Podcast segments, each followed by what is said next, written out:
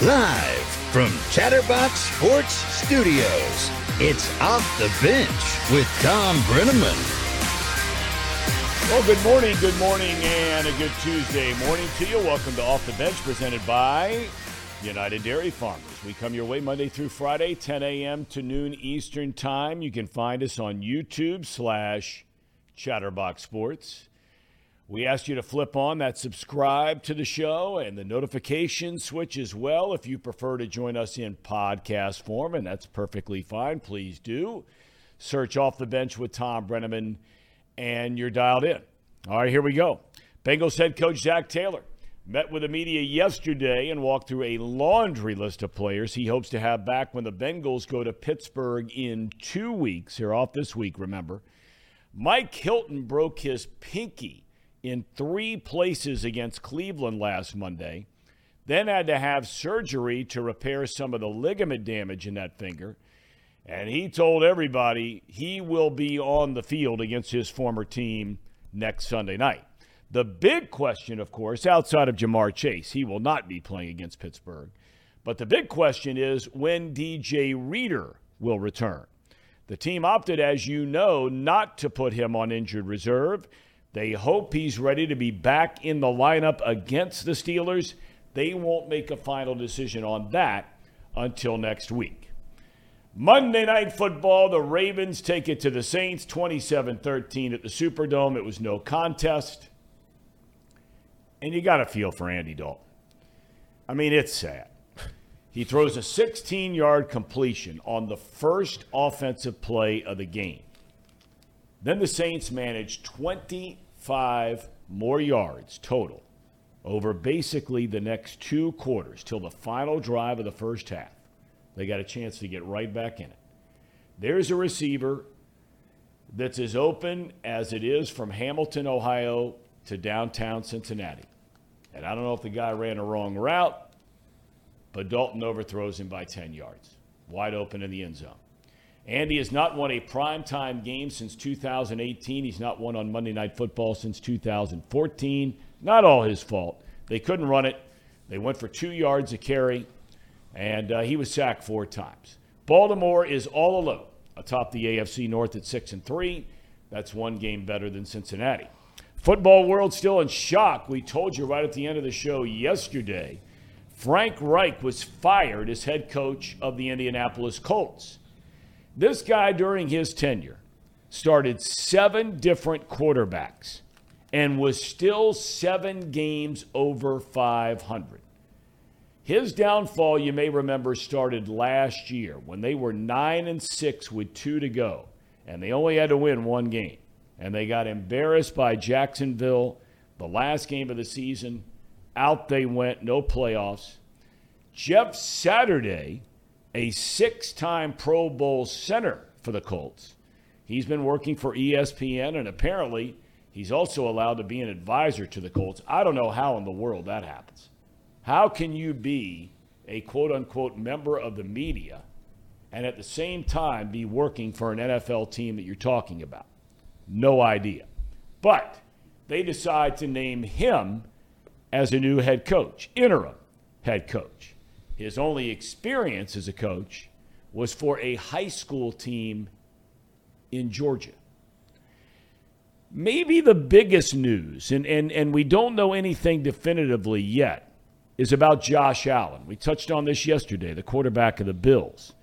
He is getting that right elbow looked at again today for a potential damage in there. That's a nerve that they normally have to fix, a ligament, when you undergo Tommy John surgery.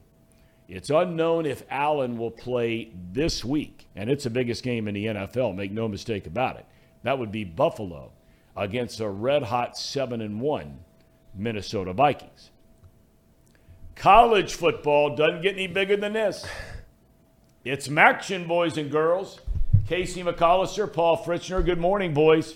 Good morning. Good morning, Thom. How are you today? I'm doing good. Very excited about MACtion tonight because the Ohio University Bobcats are going about what, 11, 12 miles up the road here? Right up the road. Right up the road to dreaded Oxford, Ohio.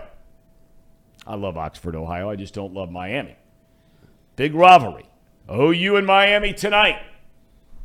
MACtion. You gonna be there? No, I'm not. Oh, you don't want to go? No, no. I'm going to get back and watch y'all. This is one of my favorite nights of the year.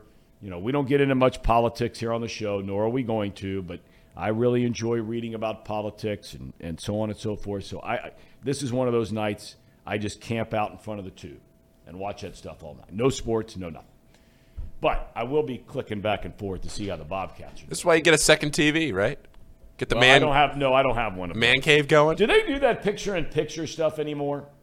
Uh, Are TVs made with that or anything? I, I remember the old days when it first started. Do they do that anymore? I think some streaming services offer it.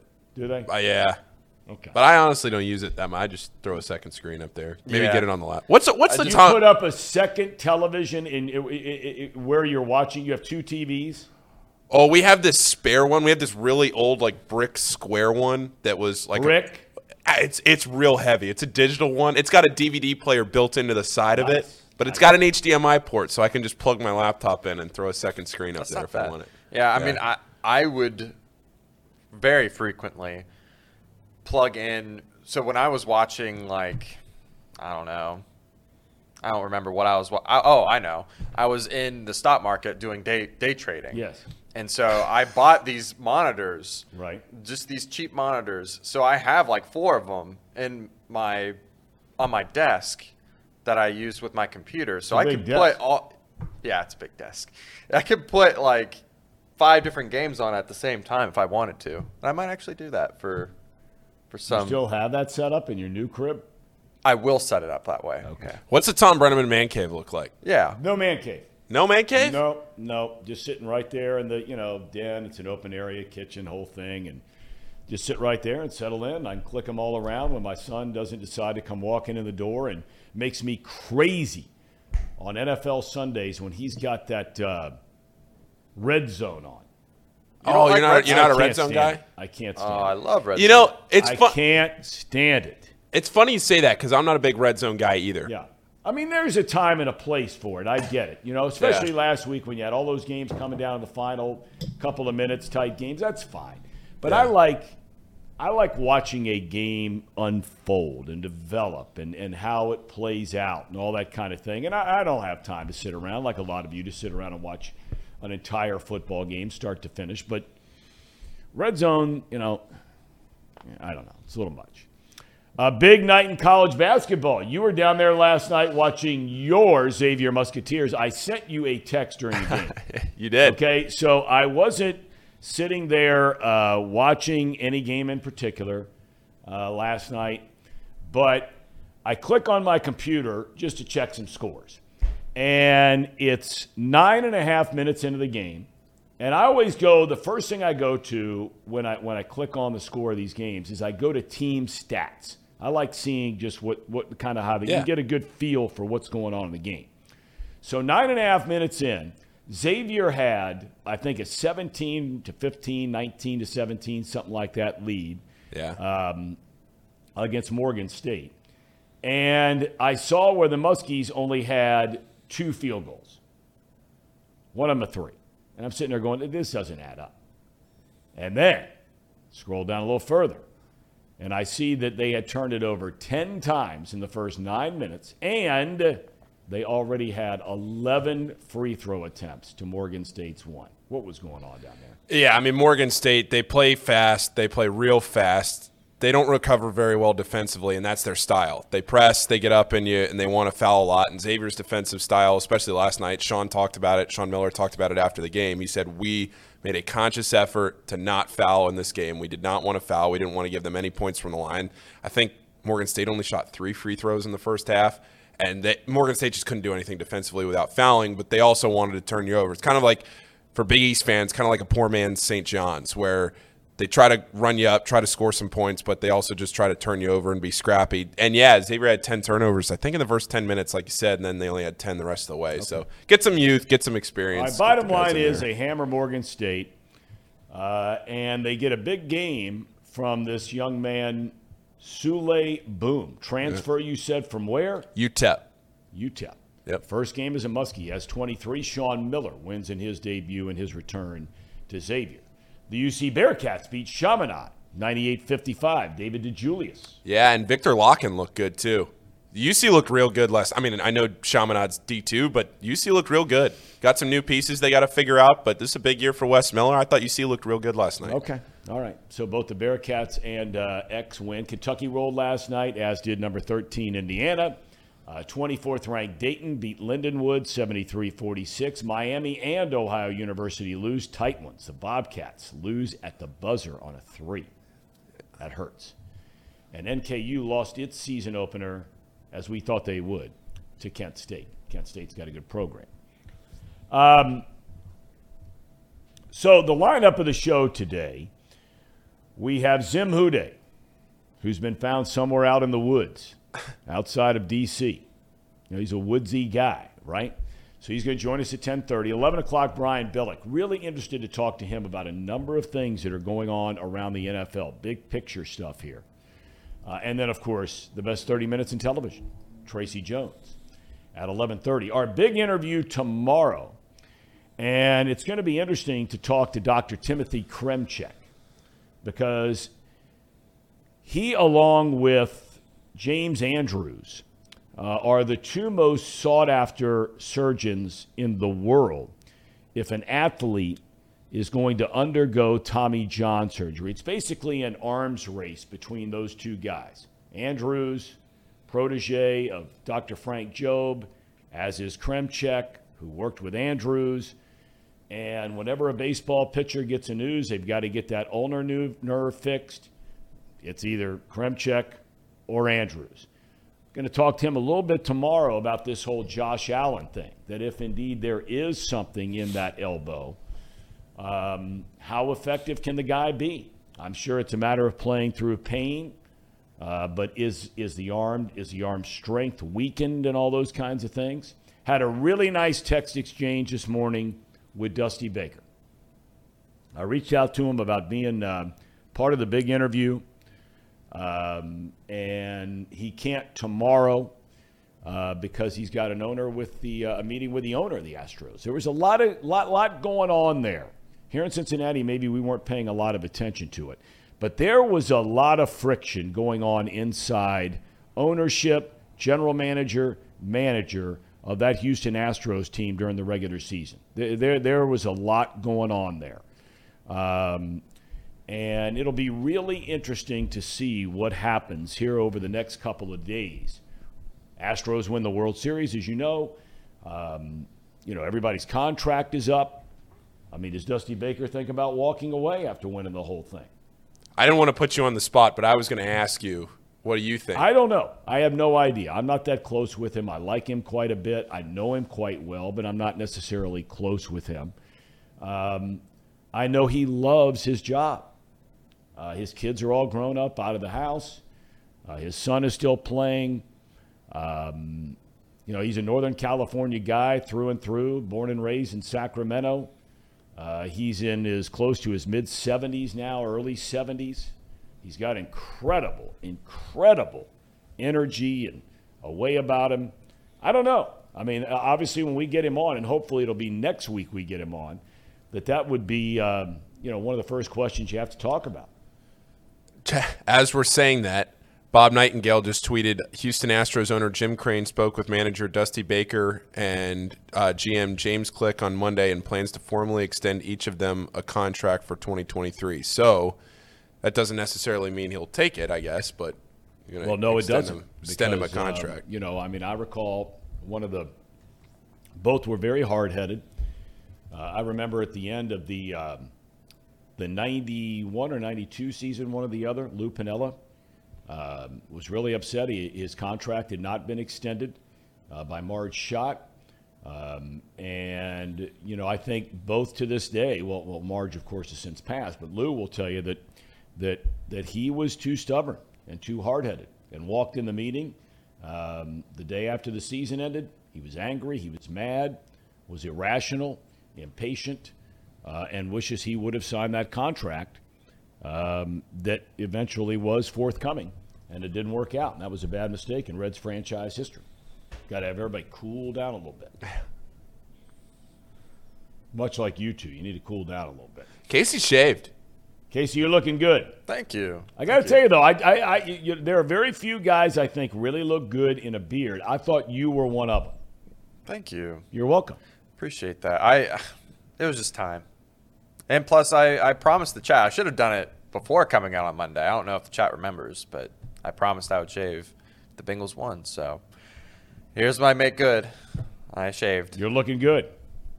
We've got uh, the regular cast of characters on here today. Sir Boy Wonder. He tells me that I should have been head coach of the Indianapolis Colts.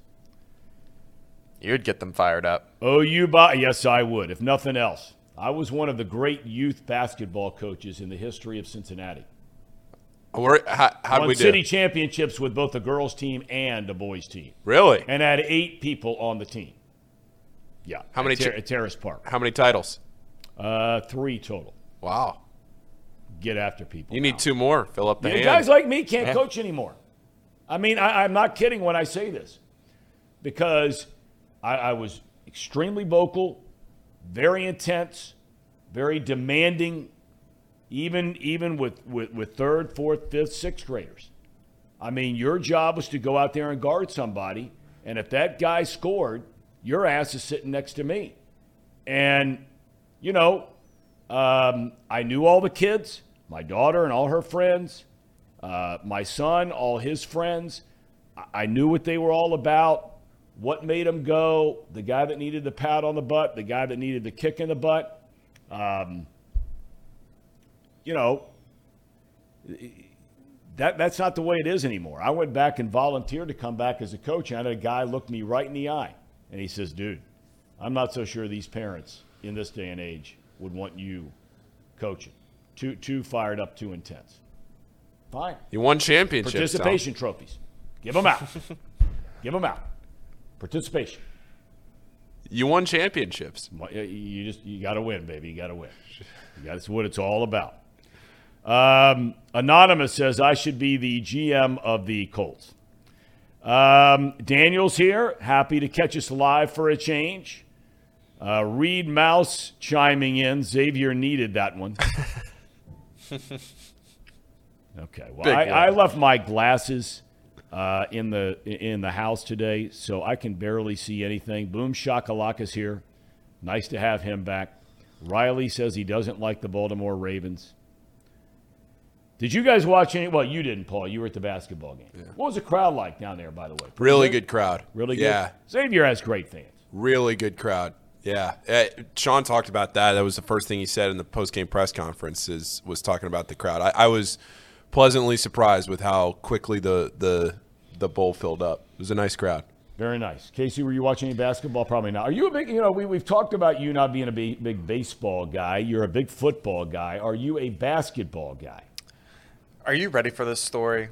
I am. Are you ready for the story? So, I used to be really big into basketball, really big. When I was in fifth, sixth grade, I just loved it. Um, then everything changed my seventh grade year. We uh, had a second team, and I was on that second team. Um, obviously, I, I wasn't the best player. But I was the best player on the B team. And this B team was coached by my dad and one of my friends at the time's dad, who uh, was very, very uh, vocal, like like you said. Um, and I was on a team with a bunch of kids who did not want to play basketball on the B team. So we proceeded to lose every single game, with me being the leading scorer. And we lost to a team called the Math and Science Club of Cincinnati. we lost to them by over 20 points. Well, Yeah, so basketball for me, after being coached by my dad, pretty much, you know, getting on my ass, like, you got to carry the team, you got to score, you got to. sure. By the time the end of the season rolled around, I was just fouling out of games. I just did not care at that point because my teammates didn't care. My dad was just trying to get me to get fired up. Yeah. So it ruined the sport for me. Wow. up until I got older, up until till I, I got into college, and then I started watching NKU basketball. So I watch NKU basketball. I'll watch UC when it's on. I'll watch Xavier. But for a really long time, I just had a distaste for basketball Gotcha. for a very long time. But now that we're into the basketball season, we're going to pick a team for me that's not NKU or UC or Xavier that I'm going to follow, and I'm going to be a devout follower to them for the Okay. whole season, root for them, and it's not going to be a blue blood. So Really? So so here's a here's a criteria. I don't want to cut you off, Yeah, Casey, but we decided this on the way to lunch yesterday. Okay. So do you know the random wheel generator, Thom? It's basically like a like it's it's just a wheel. It's online. It's how we decide where we're going to lunch every day. You type in names of everything you want to type in, and you just spin the wheel Okay. and, and you pick something. So yesterday on the way to lunch, Casey said he wanted a team, so I said, okay, we'll take all the mid majors out of it. We'll pick from the from the six major conferences in college basketball. Okay. But then I said, you know what? Let's scrap the Pac-12 because that's too late. We don't want to make you watch the Pac-12, you know, at 11:30 at night. So we scrapped the Pac-12. He said, well, I don't want the big names either. So we scrapped Kentucky, Duke, Kansas, and Michigan State, four big blue bloods. Scrapped them. You know, I'm North Carolina ahead of Michigan State on that blue blood list. I mean, are you kidding me? Well, those were the four that we that All we right, that we right. settled Go on. We- you ought to just take Carolina. I, Wait. I would like North Carolina. Just well, yeah, he, of- we we weren't settled on North. We left North Carolina in for him. Yeah, I would like North Carolina just because of Marty. Me and Marty could Yeah, then just we- You know, I got to tell you, if you're going to do this, i i my suggestion would be, and I think it's a great idea. I mean, it sounds fun. Um, maybe all of us should do it. We're gonna do it live on the. We're gonna do it live on I- the air. I think that you have to pick a team, Casey, that you know is going to be on television regularly. that's fair, Right. So like Yeah. last night, I know it was a season opener, but you know everybody played last night, and unless you're a subscriber to that ESPN Plus, there are a lot of games you're not going to get. Yeah. which I but do it's have. almost guaranteed every North Carolina game you're going to get on regular ESPN or whatever. Yeah, and I do have ESPN Plus, so if it does manage to be something that isn't on all the time, I can still catch the Okay, game. all right, or- Yeah. okay, all so right. it's not too big of a deal. And it's got to be a power conference team. I mean, it's going to be SEC, Big Ten, Big Twelve, Big East. Yeah. you know, one of those. We'll pick it. But we're gonna do it live at some point. I don't know if it's You got to jump on a TCU bandwagon. They're ranked 14th. I- They I'm gave you a heart. They gave you a heart stopper last night. yeah. I already have been rooting for them in uh, football, so Well, tonight is the night. Speaking of college football, this is the second week of the college football playoff rankings that come out. And it's going to be really interesting tonight. I'm interested to hear what you guys think, right? No doubt about it. Okay, the top three in any particular order. Georgia's going to be number one. You'll either have Ohio State or Michigan, two and three. And then after that is where it gets interesting because does Tennessee go from number one, losing against Georgia? Do they stay in that top four with one loss? Or does TCU, who is all the way at sixth in the first ranking, behind uh, Alabama, who had one loss. Now Alabama's got two. Adios. They were behind Clemson. Uh, adios after getting killed by Notre Dame. Um, does TCU go to number four and Tennessee slip behind there? Now, Casey, I have my Power Five rankings. This is the way I would line them up if I were a voting member, and I am not. But I would have Georgia one, Ohio State two, Michigan three. I would put TCU in at four, ahead of Tennessee. Your thoughts, gentlemen? Um, I actually like your list, Thom. I like it a lot. Um, I think Tennessee deserves to be at five, mainly because you know in the future that Michigan Ohio State are going to come down anyways. And TCU, if they manage to slip up, that gives Tennessee a chance to move back into the top four.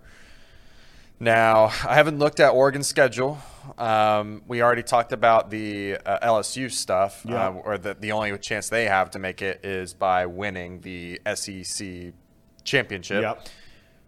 Uh, it Or like so we think. So we think. I think that's a logical explanation. We said that yesterday, but I mean, I mean, you never know some of the chaos that could transpire here with some of those teams. Yeah. And I'm just looking at Oregon, they play Utah, which I was really high on them early on in the season. They they they're decent. I don't know if they're better than Oregon, and then they play Oregon State and Washington. Um, Washington had a big win over the weekend. did they? Those are not those are not three layups. Is that is that Oregon Utah game at Utah? It is no. It is in Oregon. It's at Oregon. Yep. in Eugene. Okay, but then they would have to play, um, like everybody else, a conference championship game, right? There's a Pac-12. There's a Pac-12. I thought they I, scrapped the I- Pac. I thought they brought it I back. that I thought they brought it back. The top two teams in the This is- conference great pub for the Pac-12. play. Oh, it's great pub. there are a lot of people watching right now out in Pac-12 country. I have no doubt at all. But my to finish my thought though, I just do not like Oregon in the top four. I really don't. Unless unless they can manage to get into the third or the second spot, which is not going to happen. Um, they're going to have to play Georgia again, and the committee is not going to make that matchup happen again. Bo Nix was terrible against Georgia. Been good ever since, though.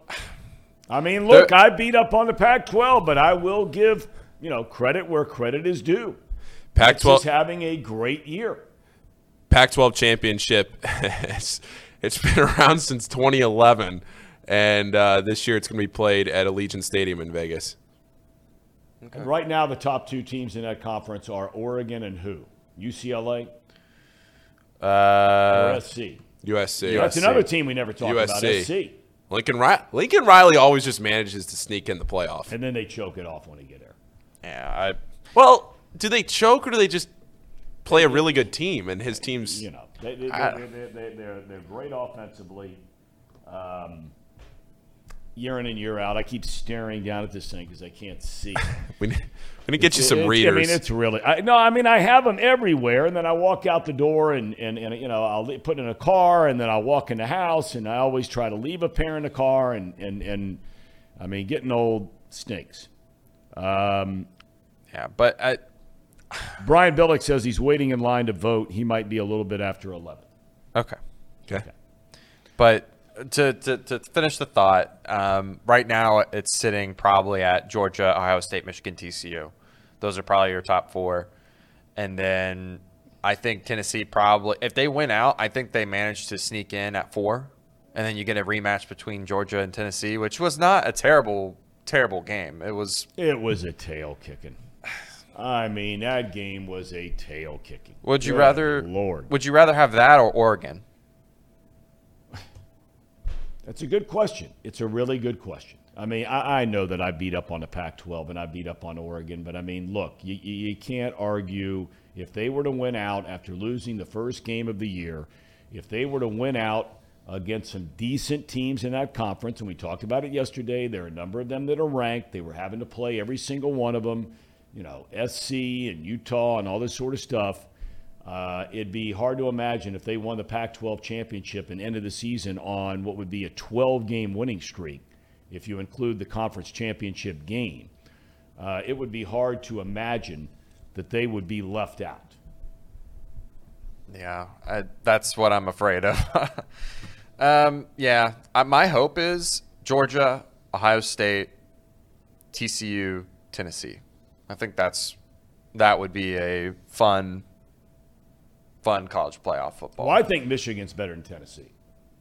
Right, but I really think, do. I, I think Michigan is a superior team without a doubt. And I think Ohio State's a superior team. so you think if one of those teams loses, it's Not going to happen, no. It won't because the loser of that game does not get to play in the Big Ten championship. And unlike the SEC this year, and for that matter, the Pac 12, if you believe the rankings, I don't necessarily believe them, but uh, the Big Ten's down. And so, you know, um, that's not going to be some juggernaut showdown in, in the Big Ten title game, whether it's Illinois, whoever comes out of that side of the bracket to play Ohio State, uh, Michigan, the winner of that game. I just don't think that the loser of the Ohio State Michigan game, they're not going to play in a conference championship game, and they're not going to get enough credit um, for how good they are, quite honestly, because of the strength of schedule. I mean, Michigan's strength of schedule out of conference is embarrassing. I mean, if I'm the athletic director at Michigan and my team gets beat by Ohio State, and as good as they are, I get left out of the college football playoff. I mean, I got to be blaming myself for who we schedule. Yeah, it, my they used to play Notre Dame every year in some of these teams. Yeah. Every year. Okay? yeah. And now all of a sudden that Ohio State win over Notre Dame slowly but surely starting to look a little bit better mm-hmm. as the season goes on. Didn't look so good for a long time. But I mean, they played nobody. Good Lord. But they got a good team. And I give Harbaugh all the credit in the world. Well, I think the Ohio State Michigan game is going to tell us a lot because if it's a blowout one way or the other, I don't think it will be. But if it is, then that team that got blown out, that won't even be a conversation, like you said. And then Tennessee, does Tennessee squeak in? I think Tennessee's the question mark because TCU controls their own destiny. So if TCU wins out, there's no question, and if they lose, then they're out. And they've got a tough schedule the rest of the way because they play at Texas this week, which is going to be a big game. Texas is, you know, Texas is capable. There's no doubt. They got players, uh, and they got a good quarterback uh, in Ewers. Um, and that game is in Austin. They're a touchdown favorite. And then who is? Texas. Yeah, I'm not surprised. And then, um, and then you have Baylor, who you know everybody had in the top ten going into the year. They stumbled around and fumbled around. Well, all of a sudden now they're getting it rolling. I think they're six or seven and three. You got to go down there and play them. That's TCU's biggest rival. Uh, and then you finish against Iowa State. So, I mean, if TCU beats Texas on the road, beats Baylor on the road, finishes against Iowa State, plays in a Big 12 championship game, uh, they should get in. But the rankings come out later tonight. Is our buddy here yet? No, he's not. He's not here yet. Um, so while we wait, I have a question for you, Thom. And this was a discussion that we had on the box lunch, and I just want to know what your thought is. Maybe we'll pose it to the chat as well. Is the college football product better than the NFL product Well, for viewers? For look, viewers, I think if you're if you're i- i- if let's put it this way. To answer that question, I think you need to take out your allegiance to a team. Okay, because if the Bengals are playing and Alabama's playing Georgia, okay, your rooting interest are going to be far far more focused, laser focused on the team you're rooting for. So if you're comparing the pro game to the college game, you got to pull it out. But there are two things a college game has that I think make it a superior product to the pro game. Number one, every game matters. Every single game matters.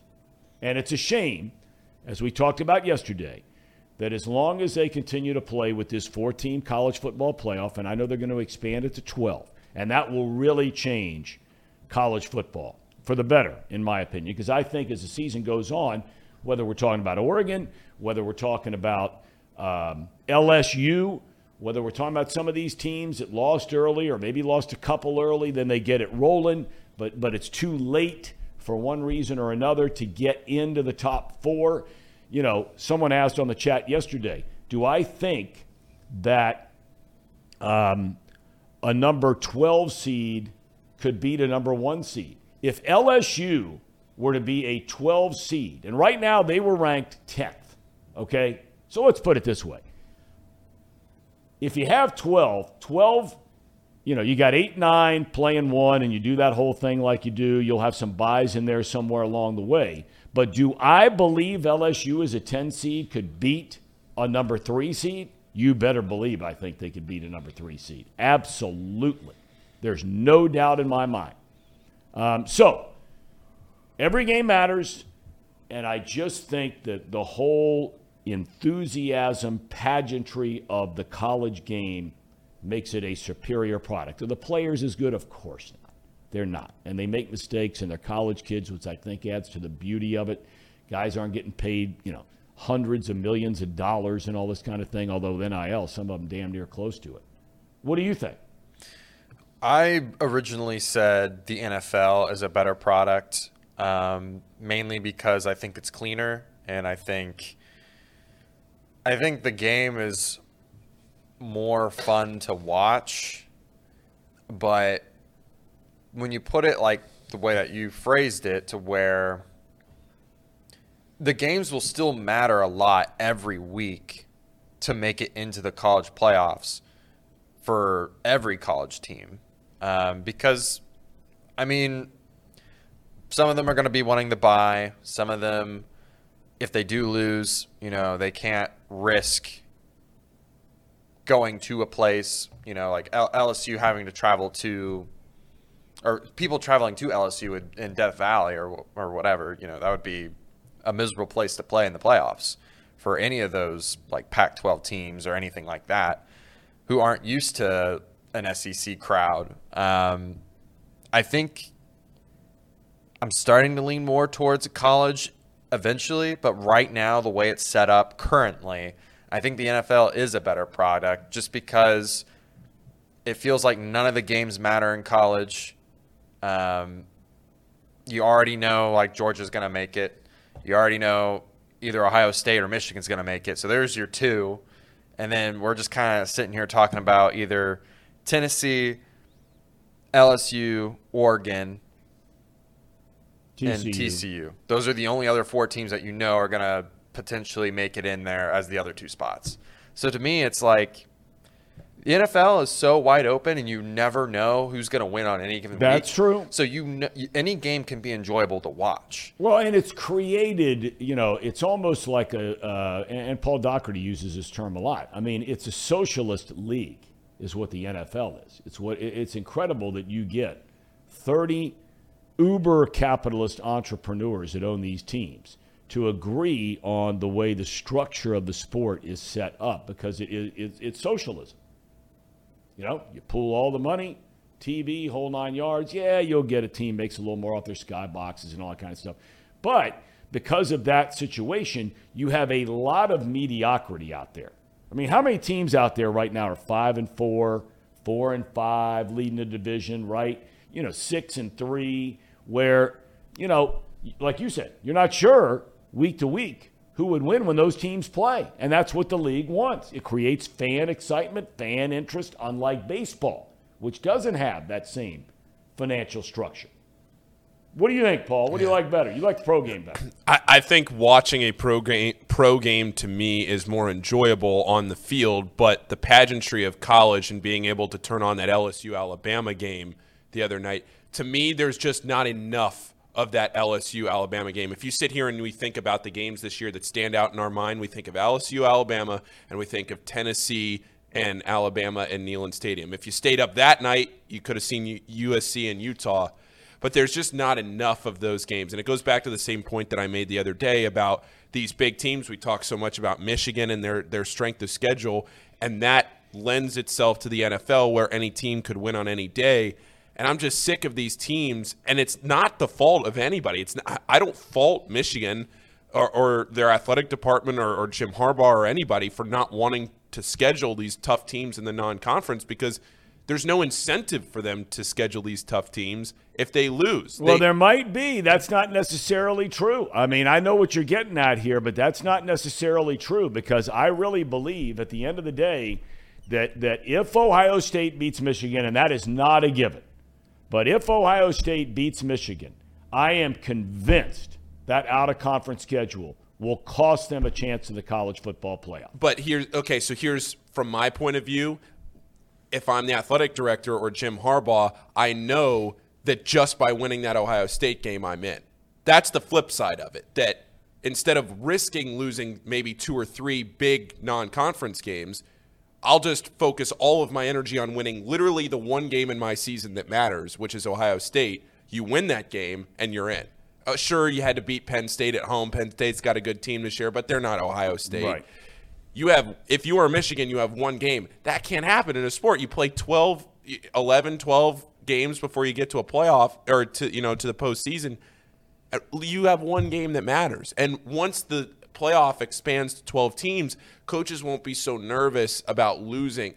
You'll be able to afford to That's right. lose one or two of those games That's because right. you'll see that 12th team get in with two losses. Okay, so Alabama would make the playoff.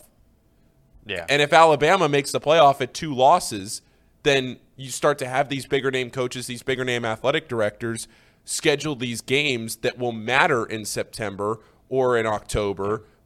Outside of their conference schedule, and it just makes the whole sport more enjoyable. So I, I think that that's where the product of college will be better eventually once you have those things start That's to, fair to enough. come I, I think uh, the the major thing, like I love the changes that they're going to do, but it requires another step to evaluate these teams because, you know, like like you said, Michigan has gotten away with literally nothing on their schedule, and if they were to value games differently like a team that plays like TCU, who's played four or five ranked opponents, they should be a higher seed than Michigan, technically, right? Like maybe they are, Michigan is better, but if they valued the games differently and ranked teams based off of strength of schedule,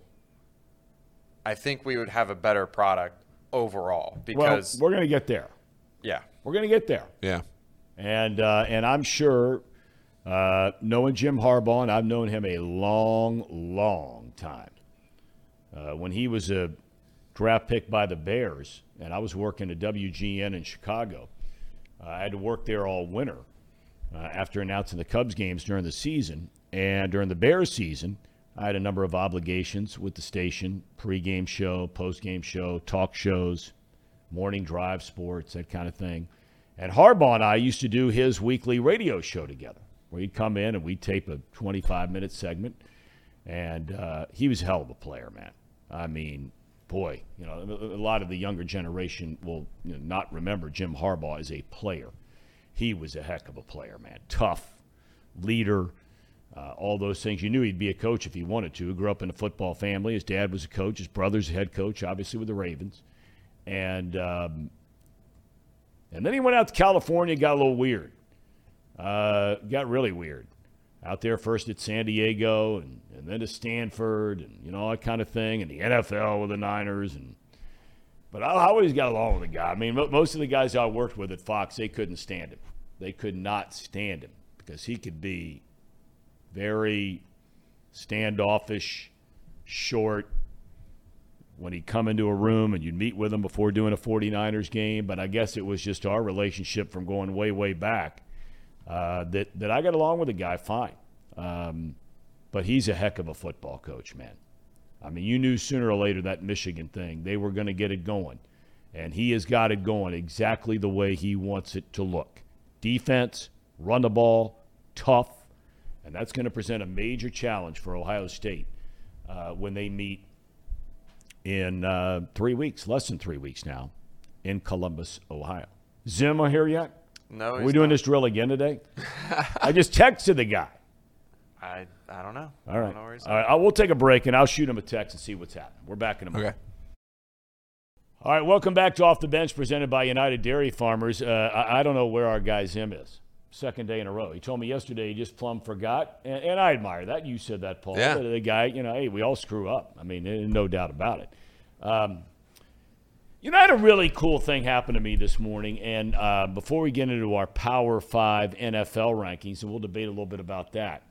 So I'm at UDF, right off Ward's Corner in 275 there. I go there every single morning, and I pull up there, and I get a cup of coffee, and and I go to start backing out my car, and they got the gas pumps there, and there is this monster truck there. I mean, uh, like like like uh, it's an energy truck with the you know the the the um, what do they call it? The thing that you can raise it up and fix the power lines.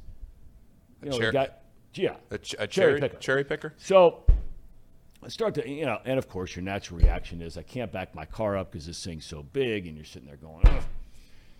well, all of a sudden, I see the guy kind of giving me one of these, like back on up, back on up.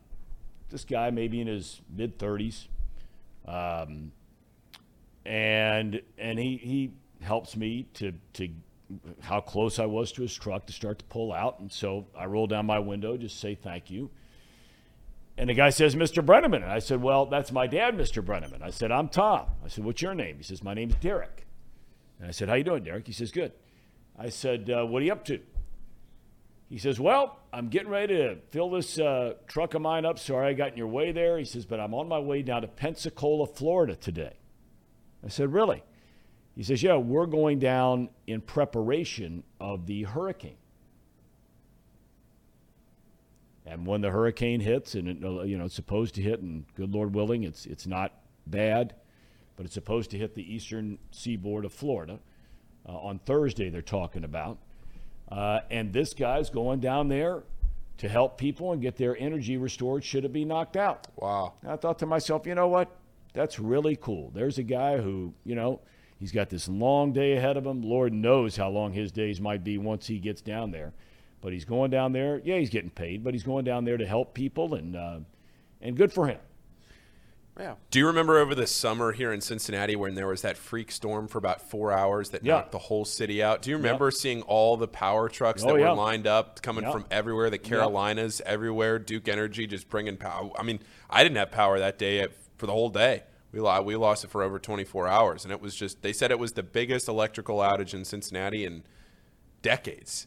And I remember seeing all the trucks coming in from the Carolinas and everybody that came in to help out. So I think the the power industry is is a big everybody helps each other industry. No doubt about it. Yeah. No doubt about it. So we wish Derek safe travels. If you know Derek, tell him we talked about him on the show today. Uh, I, I got one for you here, Thom. Yeah. So last night it was a little before midnight. White Castle was the only thing open. Nice. Nice. Haven't been there in a while, but it sounds good even now. Get some sliders in you, some cheeseburgers, no pickle. Oh, dude, come on. You get the onions? Uh, a- Well, if you get the onions, you got to get the pickles. Uh, pickles got a little too much. And cheese. Cheeseburgers with uh, extra onions. How many did you get? Dozen? Five. I was hungry though. No, but I didn't get any because I roll up to the window. I've never heard this before. I roll up to the to the drive-through thing and they go, "The grill is a 45 minute wait. You can wait if you want or get some fries." I said, "I'll see you tomorrow." The grill, Has a 45 minute wait. they were backed up. I guess so. That must be like DoorDash stuff, that kind of thing, Uber Eats, whatever it might be. 45 minutes. Yeah, but the the grill. It sounded like they were having some Oh, sort of issue with Okay. the grill. 45 minute wait. So I went to Wendy's. They were still open till midnight. Wow. Got two cheeseburgers. Cost me sixteen dollars. God. sixteen dollars at Wendy's. Sir Boy Wonder's always on his game. Uh, I, I like this from Jolly Jolly. Zim is about as reliable as my power grid in California in the summer. This is embarrassing having to look down. I mean, it- but I, I like reading the comments, seeing what everybody has to say. Um, were you in the uh, White Castle in Norwood? No, it was not the Norwood White Castle. It's the one on my way home. Okay. All right. Well, I think that one's shut down, which was a disaster because that was the Xavier post game meal for Paul Fritschner for quite a while. Not anymore. I think it's gone. and what's that little dive bar you guys? The only bar you got there on Xavier's campus? Dana Gardens, called? baby. Dana I Gardens. should have worn the hoodie today. I don't. I didn't wear I've it never today. been in that place. It's got character to it. Uh, you know what? I, every time I drive by it, I say I want to go in there. One of these days, maybe after, maybe I'll go down to a game this year and um, and pop in there afterwards to Dana Gardens. Get the whole Chatterbox crew down to a game this year. I'm at least going to one, right? Yeah, you'll go to one. Yeah. I'm One, uh, one, one of our viewers suggested that uh, White Castle be a sponsor of the show. We're wide open. We talk about it all the time. If you'd like to be a sponsor of the show, maybe one of our uh, uh, regulars in the chat room, you own a business, you want to be a part of the show, we'd love to have you. All right, Power 5 NFL. Here's my Power 5. I want you guys to tell me how you feel about it. All right. Okay? Here we go. I got the Eagles are undefeated. I got the Chiefs, Vikings, Bills, Cowboys, all very shaky, uh, in my opinion. Uh, look, every team's beatable, although the Eagles have not lost this year. We're starting to see cracks with Kansas City, in my opinion. We're starting to see cracks with Buffalo, in my opinion. We wonder about the injury to Josh Allen. The Cowboys went four and one without Dak Prescott. He's come back. They've won two in a row. Um, so that's my top five. Um, how do you guys feel about that? Well, Thom, uh, we've talked about my stink list, and now that we've had time to compare to your top five, um, I, I the only thing I don't like on it is the Vikings, and I don't know if you saw, but they don't have an offense or defense in the top half of the league. I'm sorry, they have they're 15th in offense, which is barely above average. Who's that, Minnesota? Yeah. Yeah, yeah. And so I know that they just win and they win, and that's all that matters in the NFL is winning. But man, this this team is just getting just squeaking by teams that they should just be able to beat. I mean, it came down to a last second field goal for them to beat the Wizards of all teams. Okay, the Wizards are, are not an easy out. I know they're not a great team, but but every week they're playing tight games. Anyway, I'm with you on. Uh, like I said, I, I, mean I was shaky on uh, on all those, and you you could have put you could have put Baltimore in there, right? As a five, was that did we lose something here? You could have put Baltimore in there. They're six and three. I think you could have put the Jets in there. They're six and three. Um, oh, but tough to say. Is our man here? Zim. Zim's getting worn out on this show now, my man. I mean, getting worn out. and he's our buddy. Zim, are you there? You You're alive. We thought you got lost in the woods in D.C. somewhere. Can you hear me? We hear you fine. Are you all right? We've been worried about you. Man, it's a lot going on out here in the world, man. I'm just trying to get my life together. You see, I'm I'm kind of scruffy myself. You know, we talked about the scruff, and I'm just getting my life together. Bengals coming off a big win. You know how it goes, man. It, get, it gets it gets crazy. Hey, have you talked to your guy Mixon since Sunday? Yeah. we're out for blood now. We're, we're and look. One thing people get this confused. A lot of times they I get this reputation. I'm gonna do something crazy. I'm gonna go crazy on these guys on the internet. One thing about me is I love who they. I don't come back with receipts to to do victory laps because I'm only here to win, right?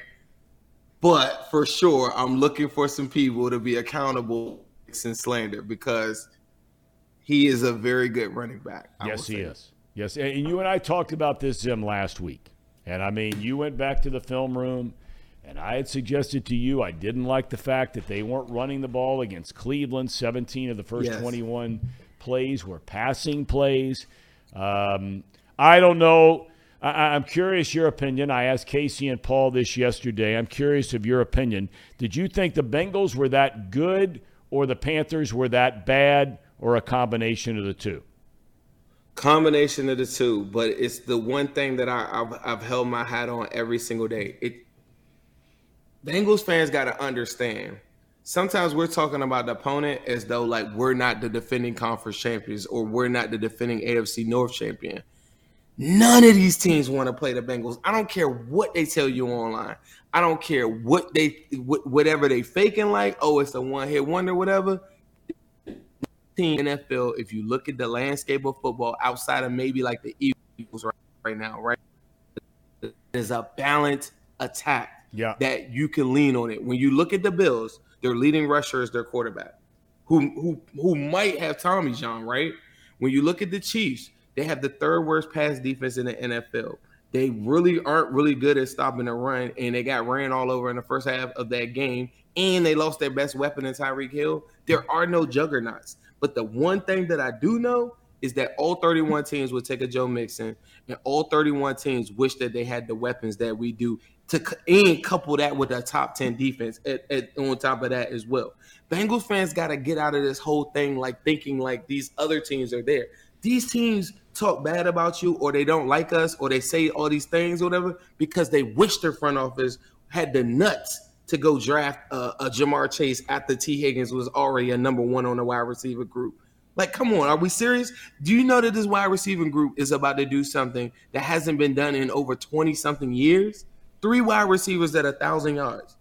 That doesn't just grow on trees. People need to stop faking like this team isn't the team to beat. They're the defending conference champions. If they play balanced football, the next eight games, my promise to who is this.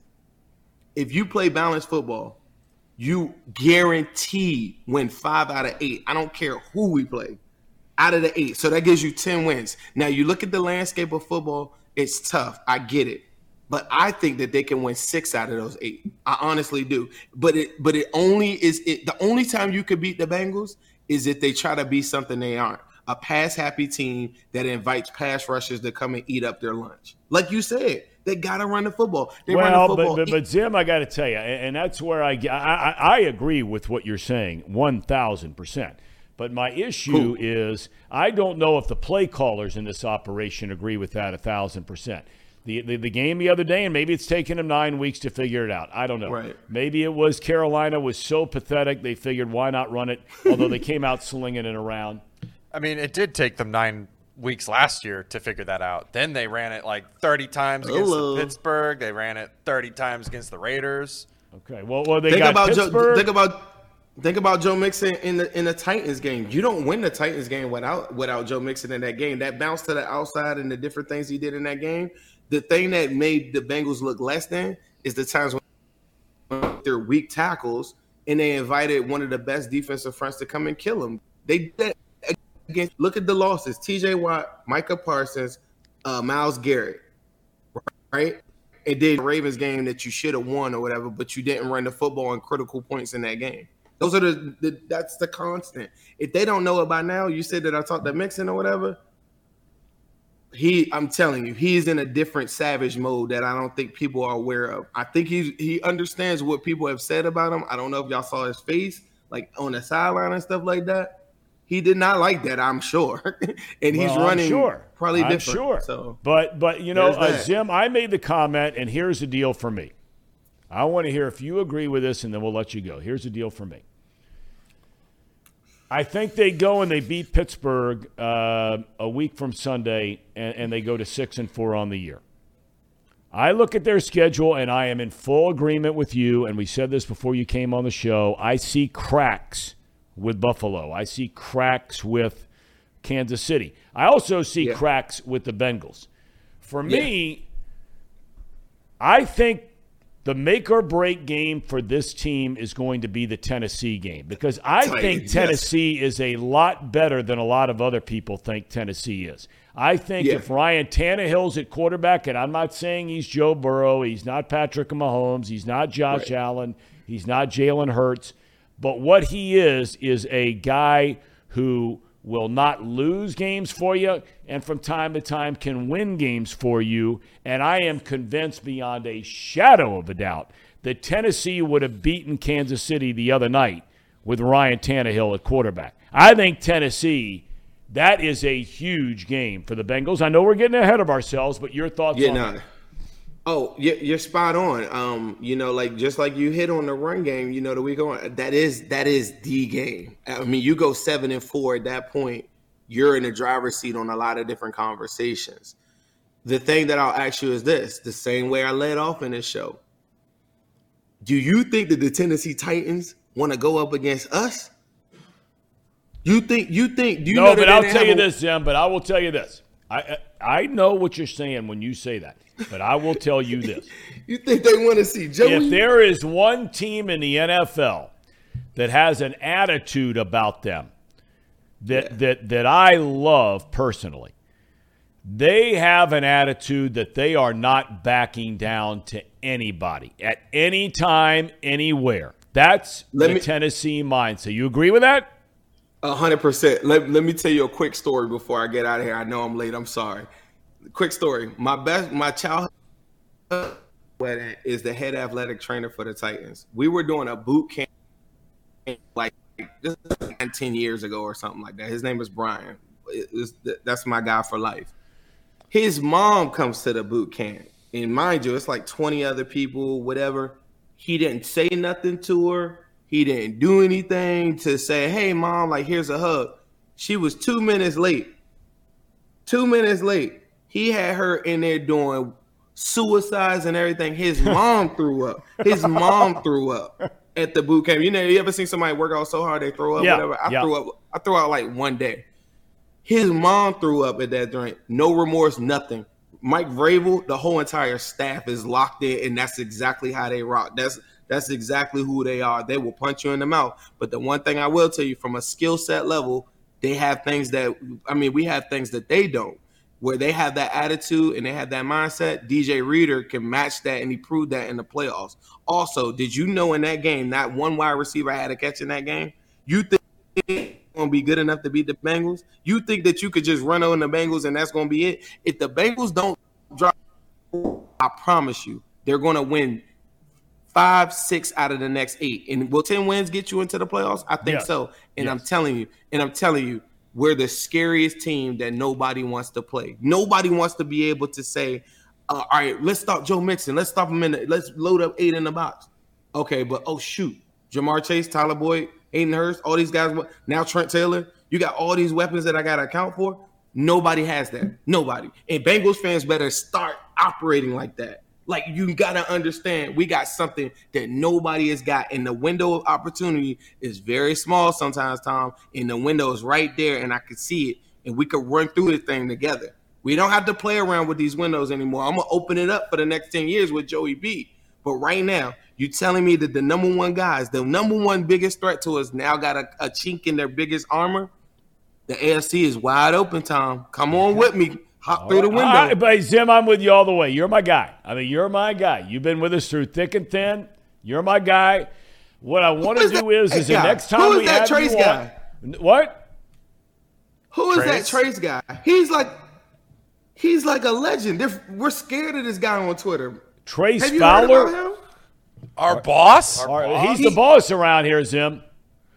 Hey, this guy has come into our Twitter community and scared the living daylights out of everybody that's in there. He comes in there and talks about these bets, and everybody just shuts up. Nobody talks, and they listen. He scared us, and he single-handedly lost the Browns game for us. He told us that we were going to lose the Browns game by a lot of points, and everybody got scared, and the energy was different. It, I don't want this guy coming back and talking. Trace is going to come back and, and, and start talking about oh the Bengals gonna lose, and everybody just like even me. I was like, "Huh, who is this guy? And, and then he just leaves like the Grim Reaper, and then we were just sitting there, and th- I mean we were just talking about chili after that. Nobody even wanted to talk about football. This guy Trace is a demon. I don't know who this guy is. He's off. I, I, get him away from me. I don't know who he is. He was like, hi, hey Zim, it is me, Trace, and he came out of nowhere, and I was like, what? Who is it? 20 minutes just assassinated oh. everybody's heart and their uh, soul, took it out their chest. He didn't I just swear. Do, he didn't just do that. You Please don't play this for him. You, you should go check out Paul and I's Twitter. He exposed us. Zim, we, Zim, we went to war with Trace for a week, and we, we all lost. We all we lost. all lost bad. Went down bad. All right. Well, That Zim, guy. here's the deal. Um, here's the deal. The next time you're on, we got to have you and your partner in crime there, Ace Boogie. Oh yeah, yeah, yeah, yeah. He'll do it. He'll be. How's on he time, doing? Is he all right? Not like, not like me. He's doing good. He's, he's he'll be on time. He's nothing like me. He's a good guy. So uh, before we let you go, um, you, you, you got the, the beautiful crib there behind you in the whole nine yards. Uh, you getting out? Weather's still good, right? In the woodsy part of D.C. beautiful. there, you're good? Yeah, it's beautiful. The next time we come on here, man, I'm gonna take you outside. We're gonna go outside. I'm gonna grab a laptop. We're gonna walk out there. I'm gonna show you. I'd love to. Love to. See how the koi are doing and everything, right? Now I'm gonna take you to the back. I want you to see the trees because I told you last time. You know I'm growing every day. The leaves have not fallen yet, Uday. I'm still out here and I'm still growing on these people every single day. I cannot be stopped. I'm telling you, Thom. The window of opportunity is there. Zim, you to me. As long as Trace doesn't come through it. That's the only guy that can ruin this. All right. Zim, have a great day, my man. Thanks for checking in. Peace we out. love you. That's Zim. Boy, I mean, he's beating down our boss. I mean, he, Yeah, he's in the other room watching this stuff. Zim said there, you know, near the end, Zim said, don't let him see this. He's sitting in there watching right now. he did kind of rain on the parade. He did. He put that seed of doubt on every Bengal fan's mind in that space that day. He, he sowed the seed of doubt, and then look what happened. Beng- the Bengals game did just get flexed out of Sunday Night Football, by the way, Did it during really? that interview. It's on CBS at 425. Chargers got moved to Sunday Night Football. What What is that game? The the Chargers game? Yeah. Uh, Chargers Chiefs. Yeah, that's way better. Because we're gonna blow out the Steelers anyways. No one wants to see another stinky primetime game like that. I don't think the Bengals will complain about that. No, I don't think so either. And that'll be a 425 game. And again, this is breaking news, and we talked about this. We thought they had to make that decision yesterday. Apparently, they had until this morning to To- make that yeah, decision. today. Yeah. So, again, the Bengals game, for those of you that maybe were planning on doing something next Sunday night, move the plans up because that will now be a 425 kick back end of a CBS, I'm assuming. You said? Yes, CBS. Back end of a CBS doubleheader. Next Sunday. No more Sunday night. We thought they might flex that game out. And who did you say the Chargers are playing? Chiefs. That's a big time game. It is a big time game. It's a better game than a Bengals Steelers game. It's a better game. Big league game. Well, I mean, you got you got Kansas City is what six and three, or seven? What, was, what are Kansas they? City? Yeah, They are Seven and two? They they're are seven six and two. Or six and two. six and two, and and the Chargers are six and three, right? Five and three. Five and three. Okay, so there you go. I mean, that's a better game. At the end of the day, it's it's you know, it is a divisional game like the Bengals and Steelers, but the Steelers are having a crummy year, and and and if you're putting them on Sunday Night Football, uh, I get it. I get it totally. Okay, so um, we're waiting on Brian Billick. We mentioned that um, that he was in a long, long voting line up outside of Columbus, Ohio, and so um, he uh, said he might be a few minutes late. He has a link sent to him, I assume. Yeah. Right? We're all Yeah. good there.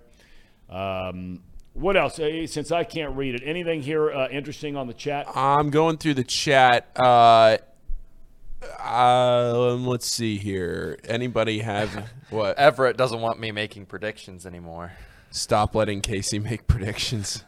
uh, if Ohio State, OU, TCU, and UC were in the college football playoff, who do you root for, Thom? Oh, are you kidding me? Come on. Come TCU, on. right? You No. said TCU. No, I would be rooting for Ohio University, without a doubt. Not even to. How could you? Who asked that question? Uh, Steph Lorang. All right, Steph, you're a good man, uh, but no. I mean, come on. That's my alma mater. Um, I love the Bobcats. Um, that that's a no-brainer. So that was our Bengals report brought to you by Encore Technologies. Encore Technology provides IT solutions for a data-centered world with a suite of services from mobile computing to desktop to data center, supporting both centralized and work-from-home computing models to improve efficiency and productivity. Visit encore.tech. The path to innovation begins here. Let me see if um, no no further word yet from uh, Brian Billick. I got I got something for the chat Yes. actually. Uh, I'll put this up to the chat. We, were, we spent an hour on this yesterday and didn't come up with anything. I'm doing a college basketball show. It's a 10 minute Monday through Friday daily recap show, recapping all the local teams, how they played, a little national flavor too. But we couldn't come up with a name with it. If anybody in the chat comes up with a name for this show, I'll get you two tickets to any local game this season. Dayton, UC, Xavier. I'll get you really? two. How are you pulling that off? Well, most of them are affordable. but if anybody comes up with a name that we use, not just throwing a name in there, if it comes up with a name So that we use. So this is for your college football Basketball. I mean college basketball um, show. yeah, You say it's only going to be about 10, 15 minutes? yeah, it's it's a drive. It's your commute to work in the morning. You want 10 minutes to be able to stand around the water cooler and get caught up on UC, Xavier, NKU, Dayton, Is this a, a Wright State. preview show, a post-mortem show? Po- what?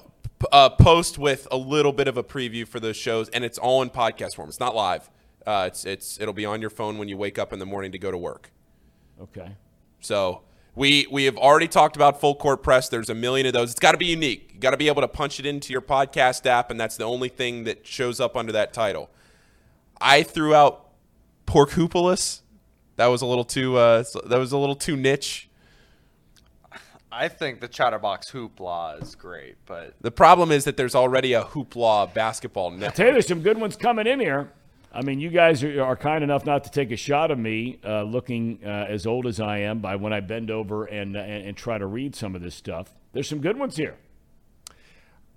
Yeah, we need we need something that when you look at the podcast app, that's the only thing that you find. Full court press, I, there's there's already a bunch of them. We talked about that yesterday. Under the rim, we looked above the up. rim, some of that stuff. Yeah, They're probably all taken. I was trying to think of something that incorporated the Cincinnati flavor, but wasn't so specific that it just pigeonholed you in. I don't know. We'll, we'll workshop it, but it's going to launch today. Hopefully, if we can think of a name, because we already have everything else set for it.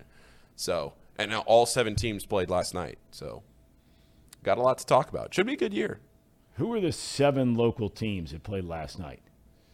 UK, UC, Xavier, Dayton, NKU, Miami, and oh, I guess Wright State didn't play last night.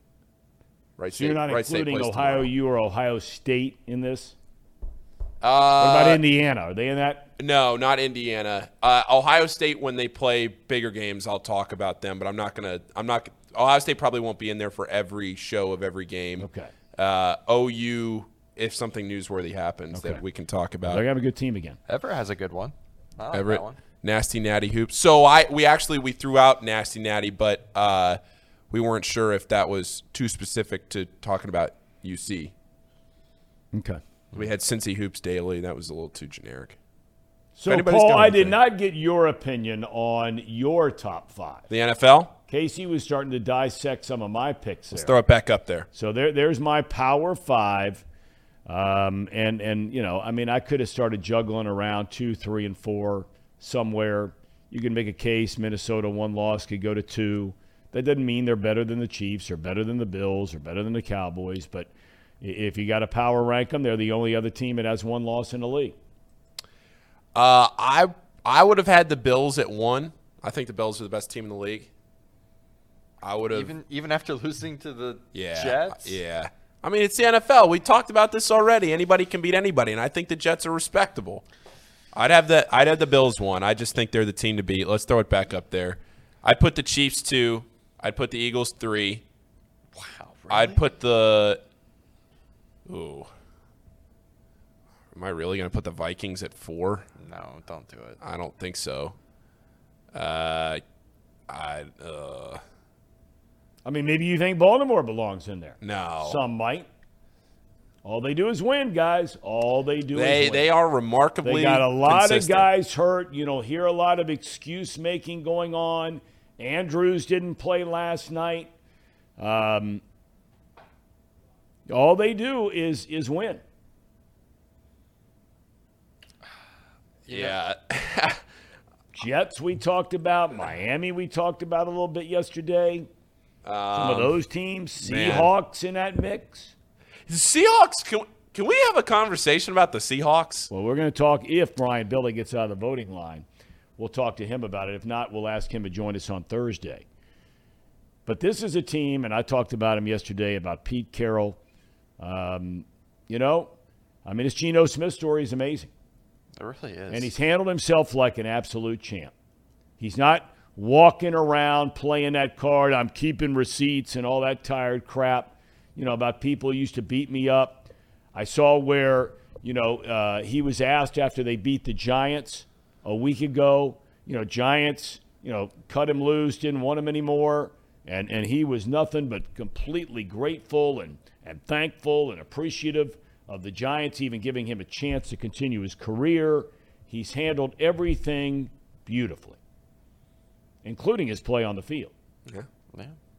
I really would like to see. I like the Seahawks a lot. I want to see them play.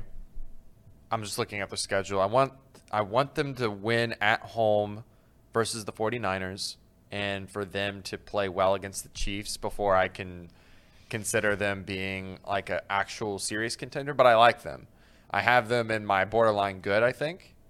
I believe. You have the 49ers in that group, too. We've not I- talked about them. I do, and I think the 49ers are underrated. I the the issue with them, it's hard to tell because they are one of those teams that just recently got a great player acquisition. Um, you look at their losses this year, and they're not pretty, but they lost the Bears first week of the season against that terrible rainstorm. They had Trey Lance, rookie struggles. Um, they beat the Seahawks 27 to 7. Um, pretty dominant fashion. Then they barely lose to the Broncos. That was miserable. 11 to 10. Destroy the destroy the Rams, which they stink. Destroy the Panthers, they stink. Lose the Falcons, that was a surprise to me. And they lost the Chiefs 44 to 23, beat the Rams again 31-14. This week they play the Chargers at 8:20 Sunday night. If they beat the Chargers, I think my So they four and four or five and 4 They're four and four. Yeah, that's what I thought. I feel like if they beat the Chargers, they're in the right spot. If they lose the Chargers, I'm gonna reconsider putting them down to like borderline stink because I have them there because of their defense, and I kept them there because of Christian McCaffrey. I think he's just dyna- I think he's one of the most dynamic players in the league, right behind Saquon and Lamar Jackson. I think he's that great. Um, and if he can stay healthy, this team is going to go places. I'm sending Billick a message. that Let's do this thing on Thursday, okay? Okay. Because I, I don't know where he, he- is, and we've got is- Tracy coming up at 11. Oh, is he here now? Yeah, he is. In All right, here. well, let's jump on right now. We, we, we we have a few, we have 10 minutes here, and, and kind enough to. Uh, first time you're voting, young man, in, in the Buckeye state, if I'm not mistaken. Is that correct, Brian Billick? No, actually, it, it is the second time. I was able to get. Uh, we were just here uh, back in uh, in uh, twenty. So uh, yeah, I'm a veteran of the vote. Okay, well, good. I, I'm glad you uh, got out there and, and, and, and made your vote known. Um, Want to hit a couple of topics real quick because I, I correct me if I'm wrong. I thought you went through a little bit of this uh, when you were the head coach of the Baltimore Ravens, uh, and, and I'm not sure every coach doesn't go through it. Jalen Ramsey comes out the other day, great cornerback, plays for the Rams, and he says, "Look, the reason we're not winning, plain and simple, is because our offense isn't any good." Sean McVay has said they got to go back to the drawing board, reevaluate everything. What is that like inside of a locker room when things like that start to happen? It's tough because it, when things don't go well, it, that's that's where the fracture becomes. Typically, offense, defense, um, and it's compounded by the fact that the head coach runs the offense. If if you're a head coach that has coordinators and they orchestrate that side of it, you can certainly handle a little bit differently. But now that indictment of the offense is an indictment of Sean McVay as well. So that that makes it doubly tough. And and you're right. You go back and and he's got to go back and go. We got to look at absolutely everything as to why why now we're not being as productive um, as we are. I mean, Stafford, Matthew Stafford, Buck 40. The snap and I would I would put it on just on Matthew. Stafford because you know even though he he was not good, uh, less than fifty percent completion, there's more to it. Now, are they kind of just doing the same thing and people kind of catch up with it and the assets they have to do it? You know, those are legitimate questions, and you got to answer them pretty quick. As to okay, should we run more, run less, run more of this type, do more verticals? You know, are you not matched up with what the scheme is to with the personnel you have? So he's got his hands full, and and the fact that the the the, the players are calling out is always makes it tough. If you're the head coach right now in Green Bay, your chances of winning the division are basically uh, uh, done. D-U-N, as I like to say. You've heard me say it a million times. I mean, they're three, four games back. Um, Brian, this is a sinking ship. Um, and Aaron Rodgers does not look good. Uh, they drafted a kid in the first round two years ago. Um, you're you're right at the midway point through the season. Um, you look at all the potential wild card teams out there, and I know this sounds almost blasphemous uh, to think that you would phone it in um, with Aaron Rodgers at quarterback on your team.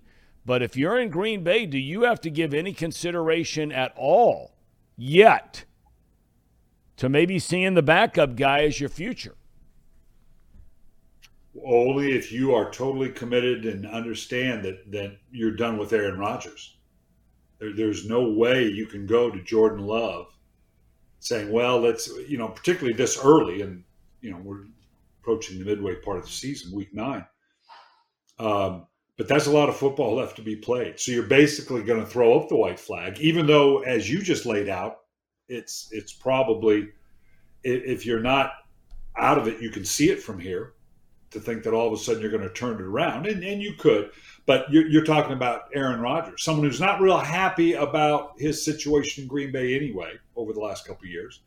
Um, yeah, I mean, you, you, that would have to be a fundamental organizational decision that says we're we're moving on from Aaron Rodgers because there's no okay, we're going to do this and then come back with Aaron next year. That, that's that's just totally inconceivable.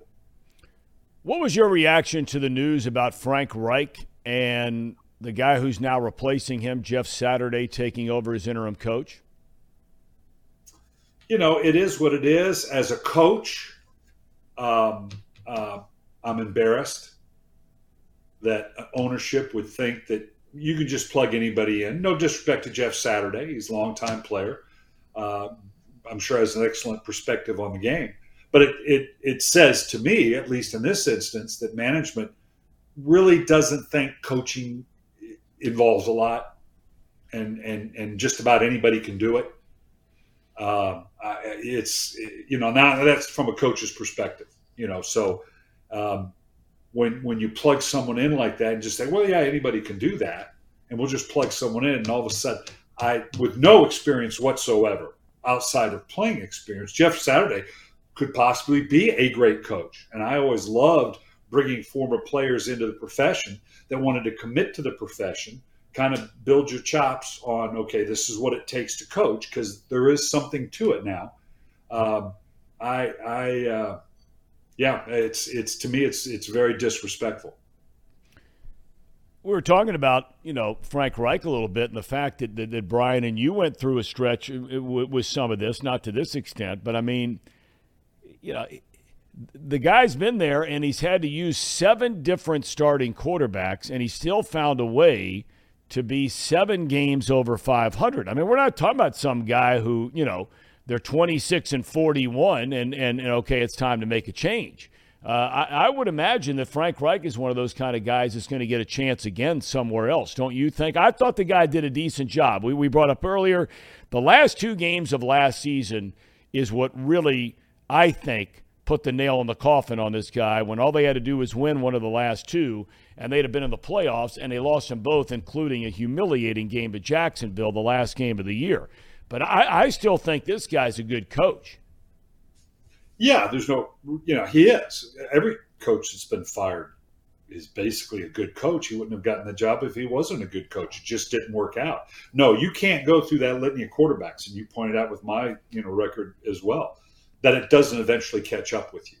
You know, if you're going to have any sustained success in the NFL, it, you, you have to align and, and hit at that quarterback position and let it run for a while. Uh, coaches that last a while. Um, the the to, to the job that he's done, and he has done a good job with a number of different quarterbacks. But just the fact that you've had that go round, that that inevitably, I can't think of a single coach of any longevity that was on that treadmill that eventually didn't get fired. And and then that's ultimately the reason. And and you can look back and say, well, maybe we should have we should have taken gotten a guy and developed him. Uh, again, okay, if you get the right guy. And he came in with with uh, with luck, did yeah. he not? So he thought yeah. he was coming. Okay, yeah, I'm, I'm going to have that, and then all of a sudden it changed. So yeah, it, it shows you that you, there's a lot of different ways to do it. Uh, but typically, if you're going to last in this league, when you get the job, you get it in the first year. Maybe sometimes you can get it in the second year. You get that guy, you draft him, and and develop him. And if you're going to be successful, then you're on a good run. If you get the right guy, which 50% of the time you don't, and then you're out of a job anyway. Last thing I wanted to ask you about is uh, is what it must be like right now if you're Sean McDermott in Buffalo. Uh, you've got a team that is built to win, that is built to win right now, and a lot of that is built upon the back and the shoulders, uh, and in this case, the right elbow of Josh Allen. W- what is it like during the week when now all of a sudden, you know, you're sending this guy off for an MRI, maybe he's asking for a second opinion, you're having to decide, well, can we run him out there this week? Th- that's got to be a very tense situation, I would imagine, right now in Buffalo. Yeah, because you're right. Like any any good team, whether it's Kansas City and Patrick Mahomes, whether it's Baltimore and, and uh, Lamar Jackson, uh, whether it's Jalen Hurts in Philadelphia, good teams that are winning, and now all of a sudden there's a question about that guy. That, that's going to shake your team to its foundation. Now they'll rally around it if it does turn out that he's going to be out for a while or an extended period but but because they're a good football team.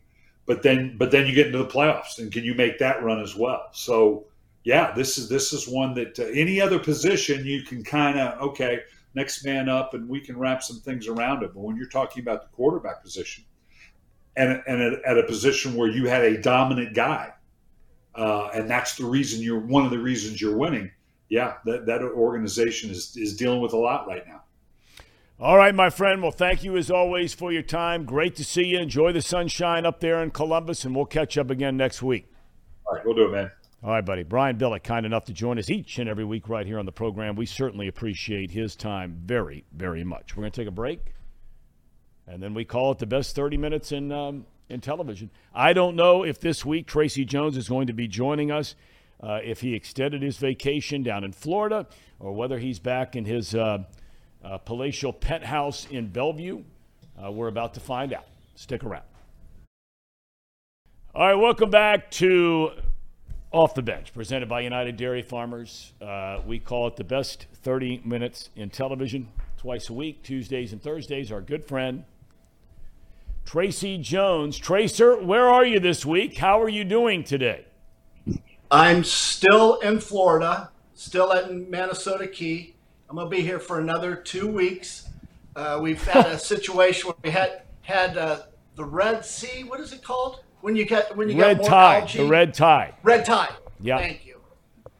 A red tide, and there's a lot of dead fish, Yeah. a lot of dead crabs, and it's just it's kind of sad. It is You know, sad. a lot of, and it smells too. Yes, it- it is really bad for those that, that have not experienced it. It, it. For lack of a better term, it's some kind of you know the, the, the water gets stirred up and some kind of bacteria, and the mm. fish die, and they come up to shore, and it's it really is. It, it, it's sad. So, are you not allowed to get in the water? Well, can you I be brutally get in the honest? water. I don't want to get in the water. I don't like stepping on fish. I don't like stepping on crabs. Things are hitting my leg. I saw a, a dead eel actually out uh, No on, on shore. Wow. Yeah, so a puffer fish. It's just it's kind of ugly. So it's just one more thing I can complain about, Thom. And you know I love to complain. Have the accommodation? Well, first of all, um, uh, because we've talked about the accommodations a little bit, but did, did family kind of come in? Because you know when you you know how it goes, Trace. You know all the best laid plans, right? Family, you love them, you can't wait to see them, and then everybody shows up, and not always so grand. Where are you with all that? You know, everybody canceled. Everyone canceled. And, and let me just say this because we really haven't touched on this. That storm, that hurricane that hit, Yeah. it hit Manasota Key. It hit in Englewood, Florida. So you have debris. This is really sad. We're getting some sad stuff here, Thom. That debris in, on the street is probably 10 feet high Yeah. uh, really took a hit. Um, so it's just it's just sad for a lot of people. So there's a lot going on here, and I should have canceled my trip, and I did. That was that was my mistake. Why should you have canceled your trip? Well, because half the restaurants are closed. Um, the beach is bad. Uh, there's trees down everywhere. The internet doesn't work. It, it just it's it, it got hit, and I, I'm not really enjoying myself. I, it, it's tough to compare this to Bellevue. I mean, Bellevue is such a cool place and such a happening place. Uh, I just want to go home. I'm ready to go home, but I still got two more weeks left. Well, I was to say, you still got two more weeks. Um, I, I want to get into something um, serious with you here for a second. Because, you know, the World Series, you and I touched on this last week uh, about the whole Aaron Nola, Zack Wheeler thing, where they starting to show some cracks and running out of steam, getting near to the end of the year. Was Verlander running out of steam? I want to ask you a serious question when you're going through it or when all is said and done, do teammates, and maybe you don't express it to another teammate, but do teammates, you know, they, they, they, they, they you know, in, in this case, the Phillies, do they kind of look, you know, when they get back home and maybe they're talking to their wife or they're talking to a couple of buddies who are in town for the World Series, whatever it might be? Yeah. Do they sit there and, and, and get down on other teammates who don't deliver when it means the most? I don't think so. I think you've been through so much during the season. You have that bond. they had a great year. I mean, they came from what one of the uh, wild card teams to actually be in the World Series. Just watching, and I know this is going to sound really bad because I'm not one of these guys, but the Phillies to me looked like they had really good chemistry. I don't like to use that word, but it seemed like they really liked each other and rooted uh, each other on. But they just they just came across a better team. The Astros are a better team. And Thom, if you remember, I made that prediction, right? The Astros. Am I right? I'm wrong. You you did, and that's one of the reasons we have you on the show. I don't know if we ever told you this or not, but one of the reasons we have you on the show is because of your ability to see things that a lot of the rest of us just simply don't see. Bingo! And that's going to bring me up to my next topic is not only does it work with baseball, but it also works with politics.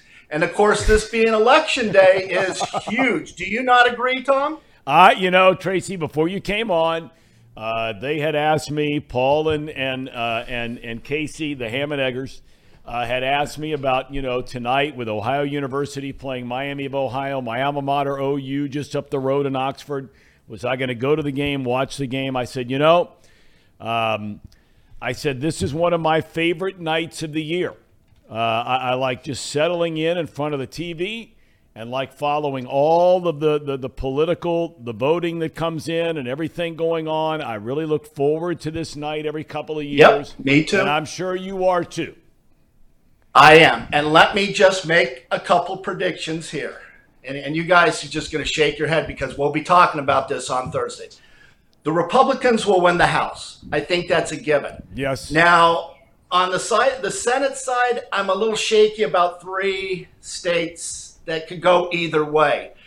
I'll make this prediction. We will not know in two or three days if the Republicans or the Democrats won that Senate race. You know why? A Little controversy, right? We're still counting ballots. We'll be counting hanging chads. And it'll just be ridiculous. And, and I worry about people really getting upset about this. I mean, you could have an election in Guatemala, right? The president?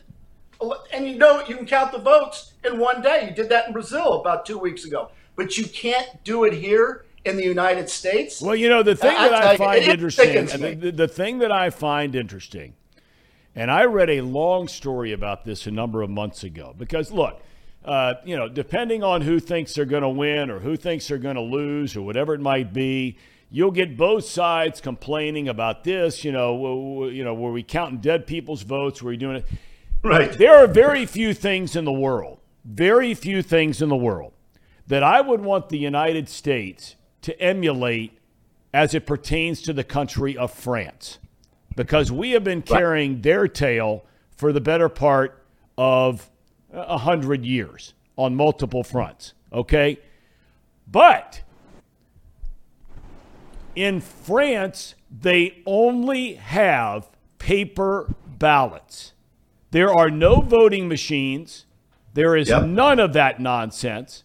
They found out that there might be something to voting machines. They might be, they might be subject to some kind of hacking and all these yep. kinds of things. So the French yep. decided years ago, and, and, and to go with what you're saying, the French decided here's a ballot, fill it out, and we're going to add them up. That's what we're doing from now on. And you can release who won and who lost by the end of every single voting day. Just simplifying things, right? Other countries right. can do it. Why can't we? I mean, how about the whole voter ID? You know, and that was racist. How insulting for black people, I thought. I mean, that's just, I mean, you have to show an ID to check out a, a, a library book, your license. You have, you have to have ID. And for people to call that into question is just, you got to shake your head. And let me just say this, and I don't want to open up a can of worms, but those liberal Democrats are vicious and mean spirited and angry, angry people. Do you not agree with that, Tom? You know, Tracer, I sit here and I'm doing my best to just I, am gonna I, am gonna I'm gonna just try to stay focused down the middle. I think it's pretty evident in most of the things that I talk about that that I feel like you know people would be able to figure out which way I might be more than leaning. That that would not be the accurate word, leaning. Right. But I think there. I think that when it comes to this part, there are a lot of nasty people on both sides. I will say that. Well, I think there are a lot of nasty people out there. I really do. Okay, and I- I mean, some let- of the things they give you an say about each other and the way Right. that you know. Look, uh, you know, somebody. The, the, sometimes a lot of these people on both sides are just going out of their way to say nasty things about other people, and I don't think that's the way this whole thing is designed to work. Man, I, I, I got to disagree with you, Tom. I, I really do. And let me give you an example of the difference and how mean and angry the Democrat, liberal Democrats. My wife said the same thing as you. You know, talking about oh they're equal, going back and forth. No, I, said, didn't well, say. me- I did not say they were equal. I didn't say that. I said both Okay. sides do it. both sides. I said, well, let me prove something to you, Danae. I said, let me get a bumper sticker and put a vote for Joe Biden on the bumper sticker, and you could drive your car around. She did for a week.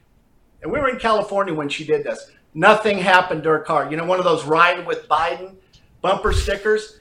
And then I says, okay, nothing happened. She says, yeah, nothing happened. I said, okay, watch this. I put a bumper sticker, Trump 2020 24 for president on her mom's car, on the back of her mom's car. She drove that car around for a week. Do you know they had so many dents in that car, they had to sell it for scrap? Can you believe Why? that? Why, why That's would you put? Why would you put that on your mother-in-law's car? Why not put it on your car? Uh, because I didn't want my car damaged. I was trying to prove a point to my wife. I mean, the people were spitting on it, putting, you know, just putting dents all over the car. This is the people I'm talking about. This is the mean spirited Biden voters are. But you're down there in Florida country now. I mean, you're down there, and, and look, you, you couldn't have been happy with Donald Trump using the nickname for Ron DeSantis, who's done an incredible job down there Yes, in Florida.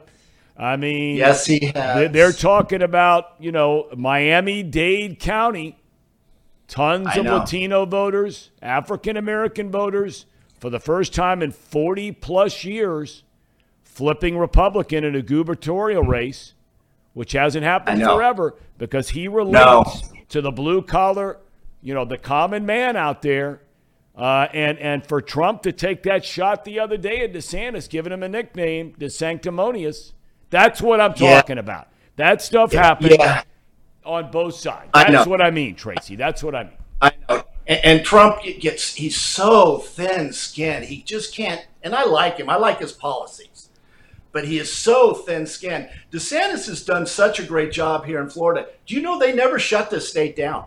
You were never forced to wear a mask. I mean, it just, I asked someone the other day at Winn Dixie, I said, Did you guys ever have to wear a mask coming into the grocery store? And they said, No. He's done a great job. I tell you who, just my take, I think Trump is going to have Kari Lake as his running mate. That's my take. You know, And I've you know known Kari Kari Lake Lake. I've known Kari Lake a long time.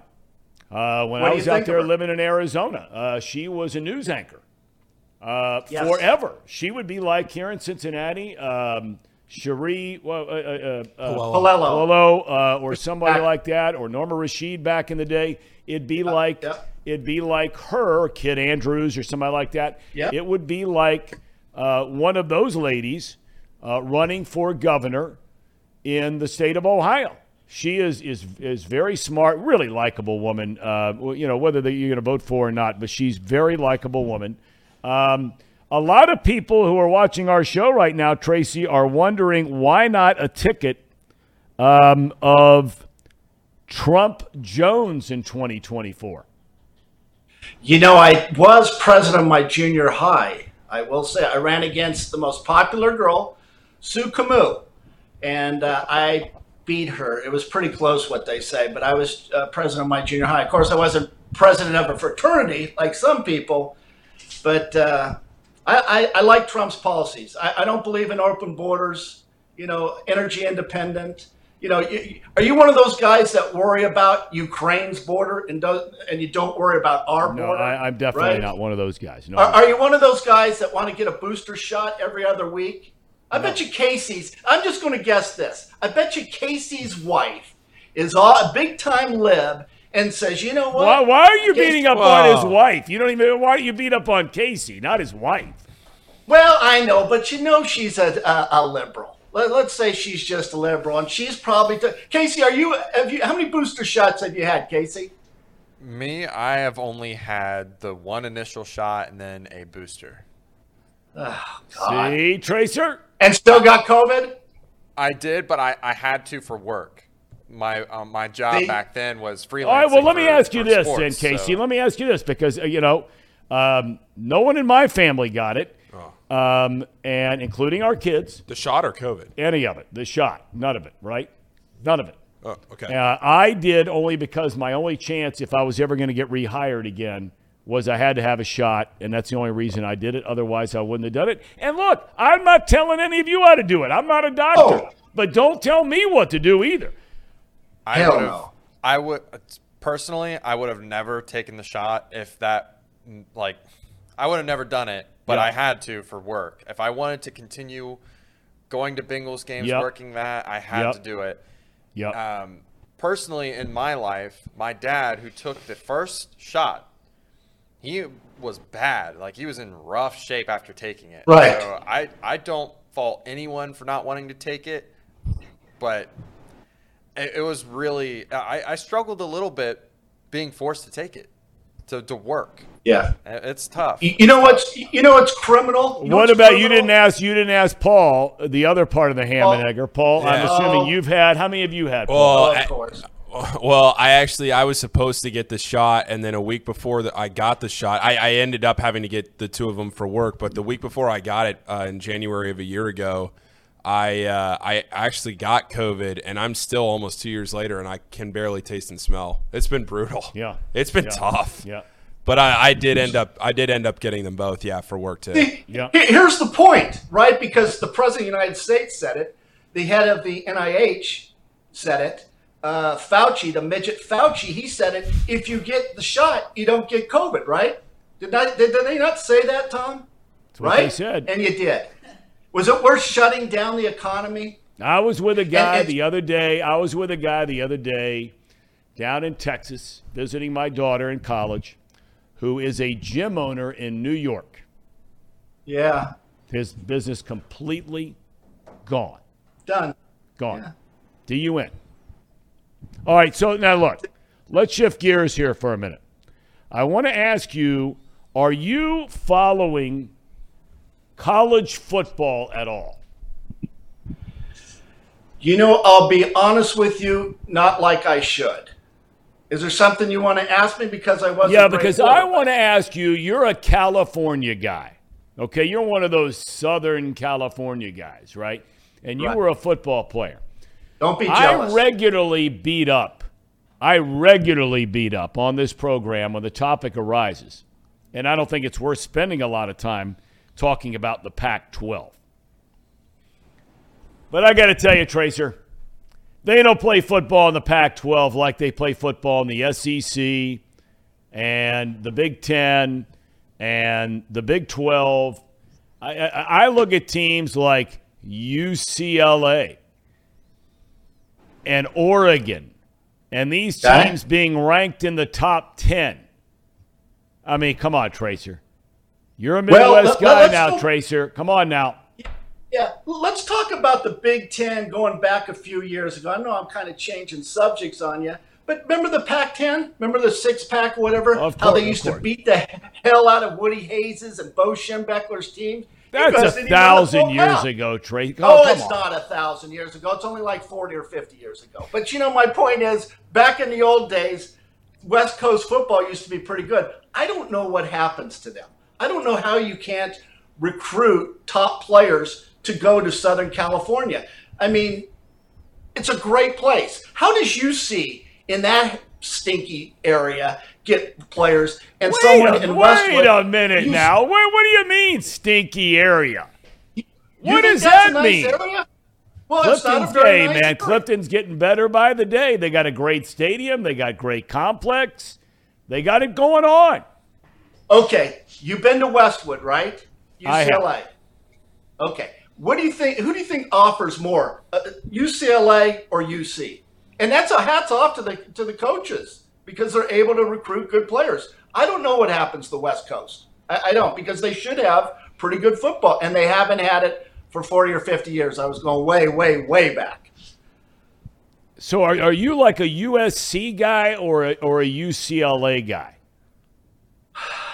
I was always an SC guy. I was always an Anthony Davis, Pat Haden, uh, Todd Marinovich. OJ. I like you. OJ. Oh, yeah, OJ was in there. Uh, but it's not the same. It's not the same, and it's they're still having trouble. I mean, they're, they're doing better, but they still they can't. They have trouble keeping coaches, right? At Yeah, USC. well, they, they got one at SC now. Well, he's going to be there a long time. Lincoln Riley. They gave him a, whatever it was, 10 year, $100 million deal, something insane. Yes, Paul, please chime in. Yeah, uh, well, we had we had something for you here, Tracy. So I don't know if you can see the screen, but uh, we have some Tracy Jones rookie cards down here on the desk, and uh, we were going to have to sell Chatterbox Sports, but then they came back to us and that they said that uh, they wanted all of our assets for the company, and then we said no, that's a deal breaker. So the Tracy Jones rookie cards here are keeping us afloat. Oh, Oh God, Did we lose them for a second? there they are. There, Can you? Can you see him, Tracer? we got you. Can you see them? Yeah, I see them. Is that another shot at me? You guys making fun of me that they're only fifty cents? You know, if I sign those cards, they'll be worth five dollars. That's not bad, right? That's Yeah, not well, bad. that's not bad. It's better than fifty cents. That's enough for my ham and egg sandwich. Those are big time cards, Tracer. That's you in action, man. You were cut up. I mean, you were all ripped up, looking good. Well, yeah. Uh, that was a long, long time ago. That was a long time ago. You like guys really like to hit me here, don't you? talk about the old, talk about the past. I don't like why, to talk why, about. why would the Ham and Eggers do that to Tracy Jones? Yeah, look at that. Yeah, here. Here's a here's some some memories for you. There they are, Tracer. There they are. Oh, Look at that cool. shot on the left. That's a, that's a knock, no doubt. That's a knock. That's going to. That's going to. That's a, uh ground ball to shortstop. Make a right turn back to the dugout. I rolled over on that pitch. I remember. I remember. That's some great memories. See that 57 right there? I wasn't supposed to make the team out of spring training. You know that, right? Yeah. But when you hit 368, and uh, I was the last guy to make it on that ball club. And I, when everyone got on the bus, I actually asked Pete, "Did I make the club?" I had to ask because I didn't know. No one told me I made it or didn't make it. He says, "Let me tell you something, Trace. I'm going to give you some advice. I'd get your ass on that bus before I changed my mind." got up and went north. That's a true story.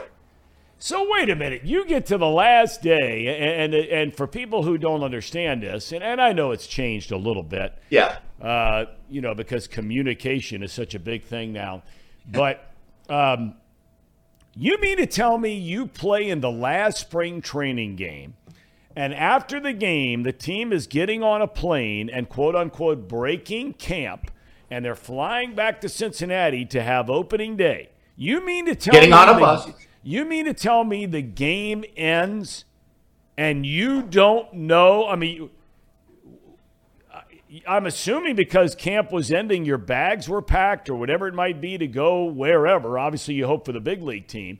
You mean to tell me nobody in the Reds organization had told you you were on the major No. league team after the last game?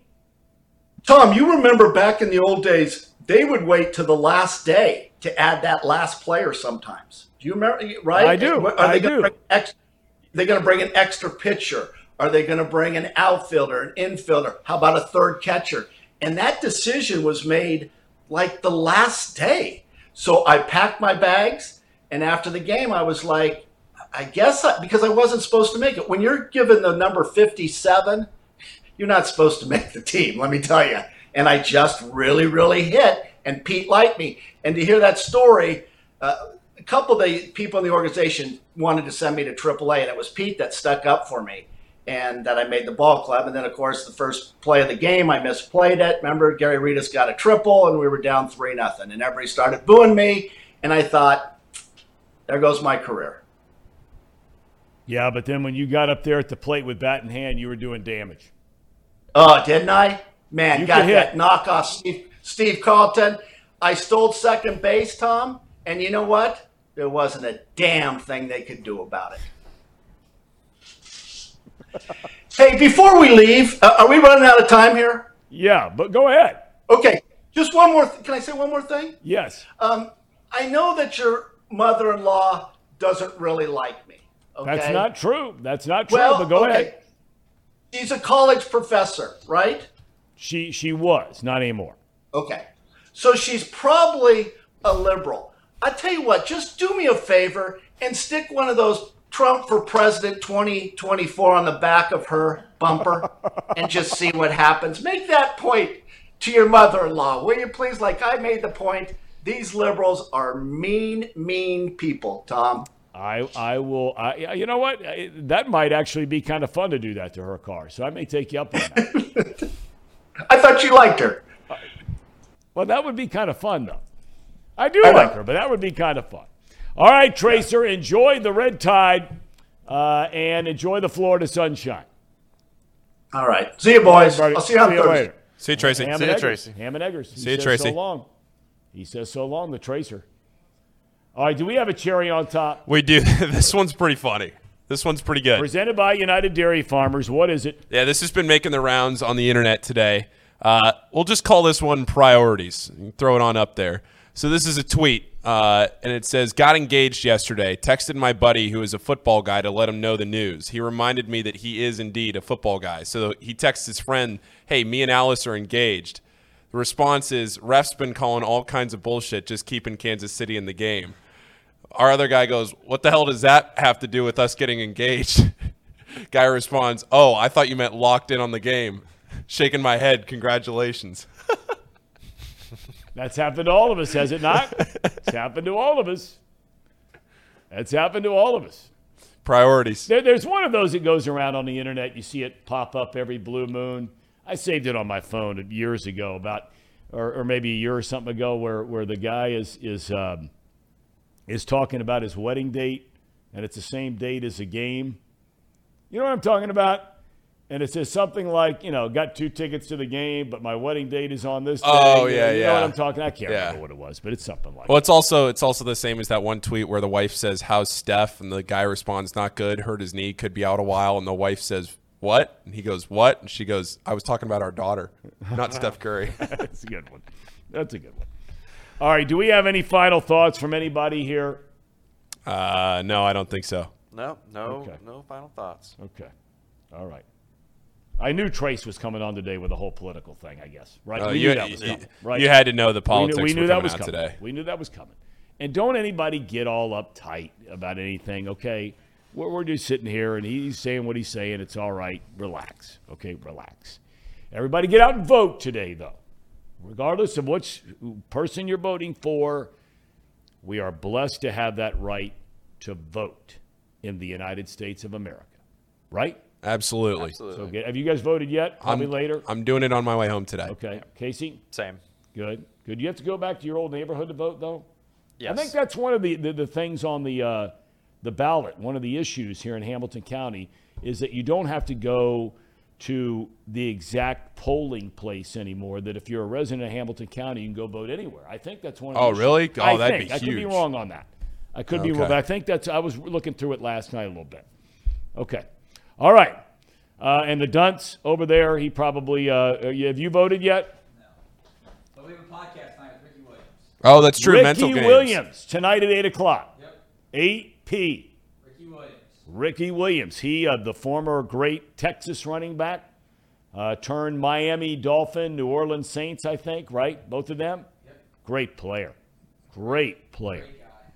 Mental Game Podcast, YouTube, podcast networks everywhere. Any other programming notes before we go? Uh, my college basketball show will launch today, this afternoon, if we can think of a name. If we can, I'm gonna have to go through this chat and see if we have any. You got a lot of good ones, ones. on Got a lot of suggestions in the chat, so A I'm lot, and go we thank everybody for participating. We thank, as always, everybody for watching. We thank Casey and Paul for all their outstanding work. Watch Brandon tonight at 8 o'clock, or you can download it on a podcast. If maybe you're watching uh, the Ohio University Bobcats in MACtion, go up the road to Oxford and give the Red Hawks a tail kicking tonight. We'll see you tomorrow.